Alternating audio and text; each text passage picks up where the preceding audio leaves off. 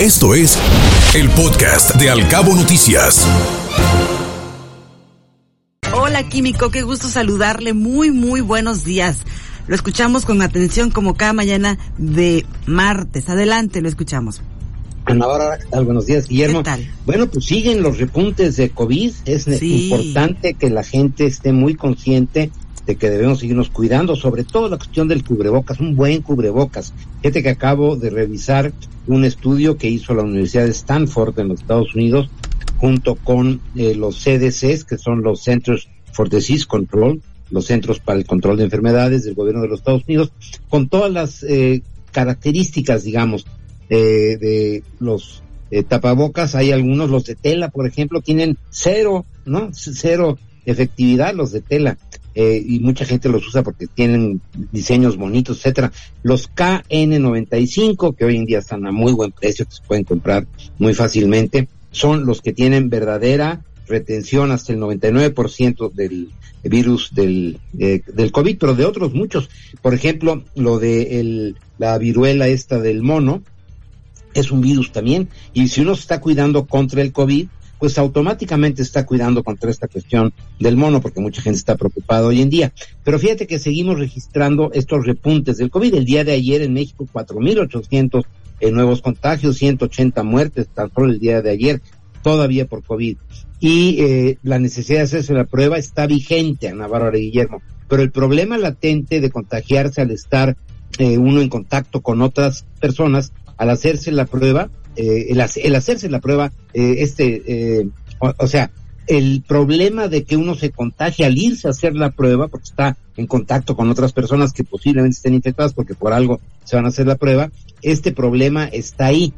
Eh, pues debido a la permanencia del contagio, investigadores de la Escuela de Salud Pública de la Universidad de Texas, A&M, eh, liderados por el doctor eh, Murray Coté, que es eh, profesor asociado de la Escuela de Salud Pública ahí en la Universidad de Texas, eh, han desarrollado un nuevo método de distribución del test de la prueba para el COVID-19 que usa, fíjate Ana Bárbara Guillermo, usa drones para llevar rápidamente pruebas a los hogares de personas que sospechan tener el virus, que están contagiadas, que sospechan que están contagiadas. La pandemia demostró que una parte esencial para controlar la dispersión de una enfermedad contagiosa es precisamente identificar rápidamente y con precisión quién está infectado y dónde. Esto permite el adecuado distanciamiento y la cuarentena de los infectados eh, para entrar a la, eh, para evitar la transmisión del virus. Al mismo tiempo es evitar que estemos en contacto, ¿verdad? Que la gente eh, en alguna forma no tenga la, sana distancia y esto pues está permitiendo que haya este repunte nuevamente, ¿no? Sobre todo cuando uno eh, va a hacerse la prueba. Ahí hay una fuente de contagio importante. Y eh, también para el personal de salud que hace la prueba. Eh, los kits, ¿verdad? Esos que se pueden comprar y se llevan a su casa, han hecho posible para las personas el obtener un diagnóstico preciso sin entrar en contacto con otras gentes. Pero el llevar estos kits a los hogares o a las oficinas o a las escuelas tiene sus dificultades. Estos investigadores ahora publican en el Journal of Intelligent and Robotic Systems, un- una revista arbitrada sobre cuestiones de inteligencia artificial, algoritmos, etcétera, un sistema con unas camionetas que llevan drones y que se van a ubicar cerca de las personas que a través de internet en un eh, algoritmo, ¿verdad? Que es eh, bastante rápido, eh, piden la prueba, eh, pueden pagar directamente con su tarjeta de crédito o de débito y este sistema hace que las camionetas vayan, ¿verdad? Con 10 o 12 drones cada una para colocarse en un lugar estratégico con la menor distancia eh, posible debido a esta cuestión, eh, digamos, de la logística a través de la inteligencia artificial y eh, que los drones vayan, eh, cada dron puede llevar hasta cuatro o cinco pruebas, o sea, a- se, se le direcciona automáticamente por la computadora, o sea, no lo tiene que estar calculando alguien ahí, sino que dicen, así como el Waze, ¿no? Que dice, bueno, pues tenemos estos 280 solicitudes en esta parte de la ciudad de Los Cabos, ¿no? Entonces, eh, qué camioneta está cerca, a dónde puede llegar en la menor distancia posible, con el menor consumo de combustible posible, en el menor tiempo posible, se coloca en un punto estratégico, suelta los drones, llevan a la puerta de la casa de cada quien la prueba, las pruebas que, se requieran, ¿verdad? Y las dejan en la puerta de su casa. El mismo dron manda un mensaje, fíjense qué maravilla esto hoy en día eh, de la inteligencia artificial, el mismo dron manda una eh, un mensaje al celular de la persona que la solicitó y que pagó la prueba para que abra la puerta de su casa y ahí tenga la prueba. Lo interesante de esto es que estas pruebas, una vez hechas, mandan el resultado electrónicamente a una central médica para llevar la estadística de dónde están las personas que resultaron positivas, las que resultaron negativas, de qué edad, etcétera, ¿no? Entonces, esto es un avance verdaderamente impresionante que va a, facilitar muchísimo toda esta cuestión de la detección de enfermedades infecciosas. Muchos me van a decir, bueno, pero si ya está pasando esto del COVID, ¿no? No está pasando, estamos viendo un repunte que es de tomarse en cuenta, pero lo más importante para el ser humano, esta pandemia que nos dislocó a todos nuestra vida normal, causó pues eh, mucho estrés, angustia, pérdidas económicas muy muy importantes, cierre de empresas, etcétera.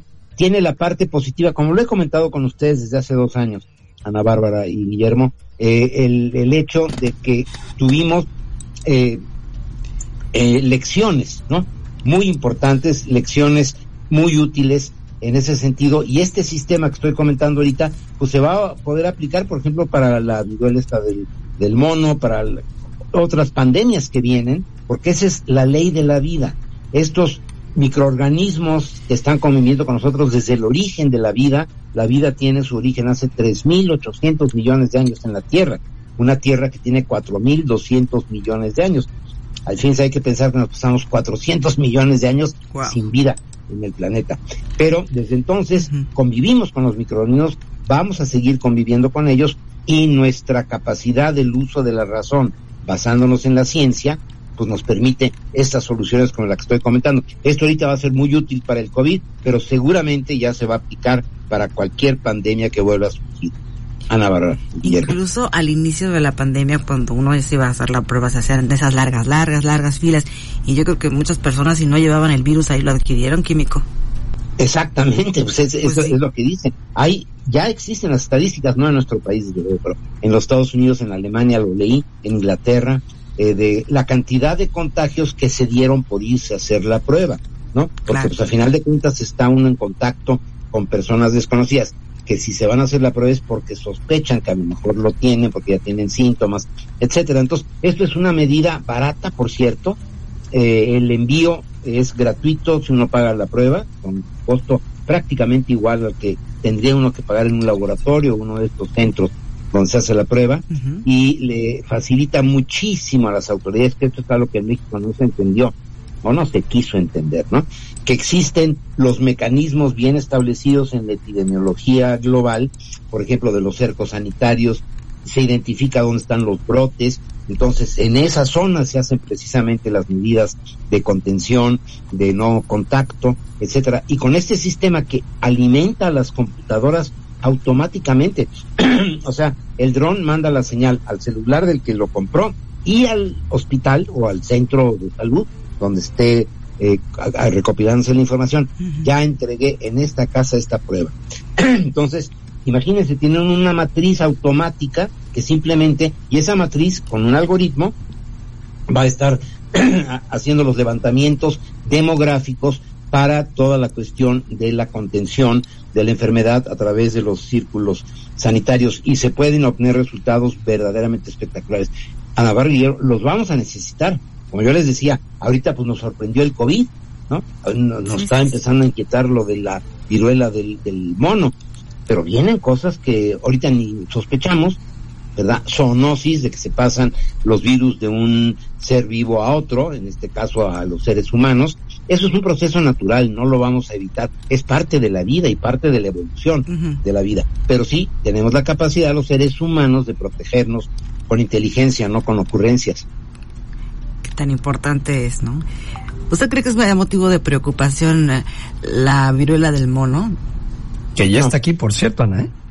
En los estados de la República Mexicana. ¿Aquí dónde? No, no, no. No, no. en todavía no. Pero viene y no hay que preocuparse porque eh, es conocida, o sea, afortunadamente no es una cuestión que nos esté sorprendiendo y es menos eh, patógena, es es bastante virulenta. ¿Qué significa que sea virulenta? Que se contagia fácil, ¿no? ¿Qué significa que sea muy patógena? Pues que nos puede matar.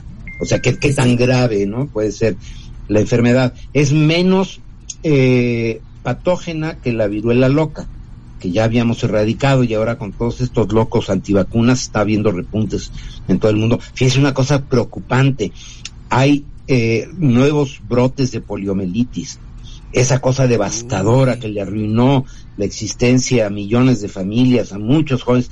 Eh, a mí me tocó, ¿verdad? Porque yo nací en 1950, cuando había el pico de esta eh, de estos contagios nos vacunaban me acuerdo que era una vacuna bueno de niño a mí me parecía dolorosísima pero quién sabe qué el qué diría yo hoy. Pero bueno el caso es de que se erradicó prácticamente.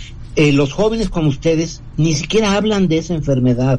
Yo tuve muchos verdaderas que no fueron pocos muchos compañeros compañeras eh, que andaban con sus muletas, con estos soportes en las piernas, la vida verdaderamente pues muy, muy difícil para ellos, ¿no? E, el, terror, yo me, me acuerdo que dormía de chiquito con las pesadillas de que me fuera a dar polio y veía un mosquito y se aterraba, porque ya sabíamos que lo transmitía el mosquito anófeles.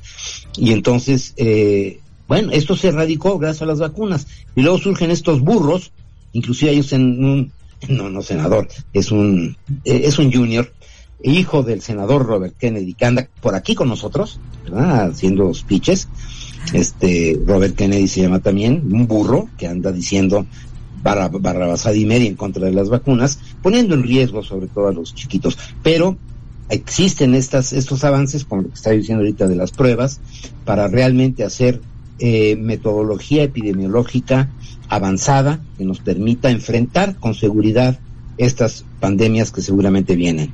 Ana Barra y Guillermo. Químico, por demás interesante, como siempre, su comentario. Queremos agradecerle muchísimo su participación y su tiempo, como cada semana. Al contrario, a ustedes. Un placer. Nos vemos el próximo martes. Saludos, Químico. Muchas gracias, como siempre. Saludos. Escuche Al Cabo Noticias de 7 a 9 de la mañana con la información más importante de los cabos, México y el mundo por Cabo Mil Radio 96.3. Siempre contigo.